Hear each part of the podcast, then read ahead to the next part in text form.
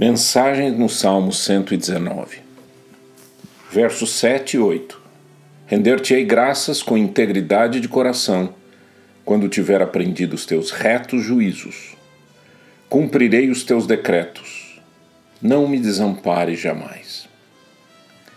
A gratidão é resultado de uma vida dinâmica de aprendizado e obediência a Deus. A palavra graças, aqui neste verso, tem no hebraico antigo o significado de levantar as mãos ou lançar as mãos ao alto para confessar ou dar graças.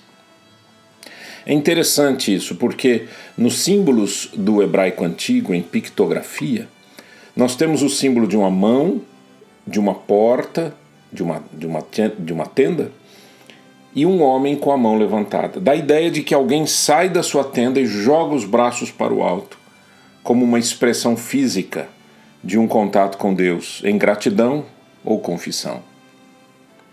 As palavras retos juízos e decretos destes dois versos são referências à palavra de Deus.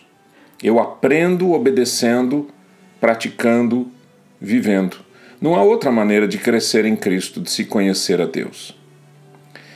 Na palavra aprendido, quando ele diz, quando tiver aprendido os teus retos juízos, temos o significado de o caminho de um boi ao ser conduzido por uma vara. Ou seja, aprender não é aleatório. É preciso ter uma direção com um incentivo. A direção é a palavra de Deus, o incentivo são os seus mandamentos. Fazer a vontade de Deus nos leva a um crescimento que não acontece de outra maneira.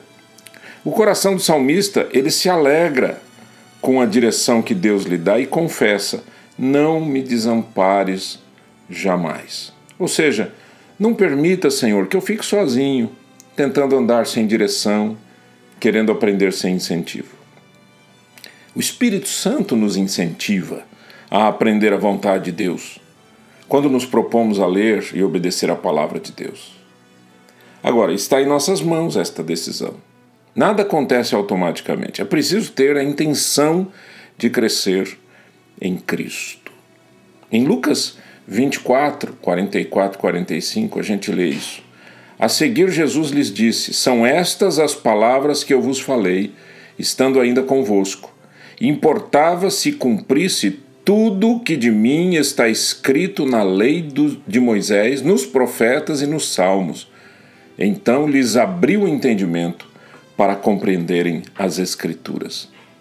Estas foram as palavras do Senhor aos discípulos a caminho de Emaús, após a sua ressurreição. Quer dizer, tudo se cumpre em Cristo. Ler a Bíblia é ter um encontro com o Salvador, com o Senhor da vida, em cada um dos livros. Seja alguém que se jogue ou que jogue os braços aos céus e diga, obrigado, Senhor, por tua palavra de poder. Eu quero viver assim sempre, sendo incentivado por teu Espírito Santo e por teus mandamentos.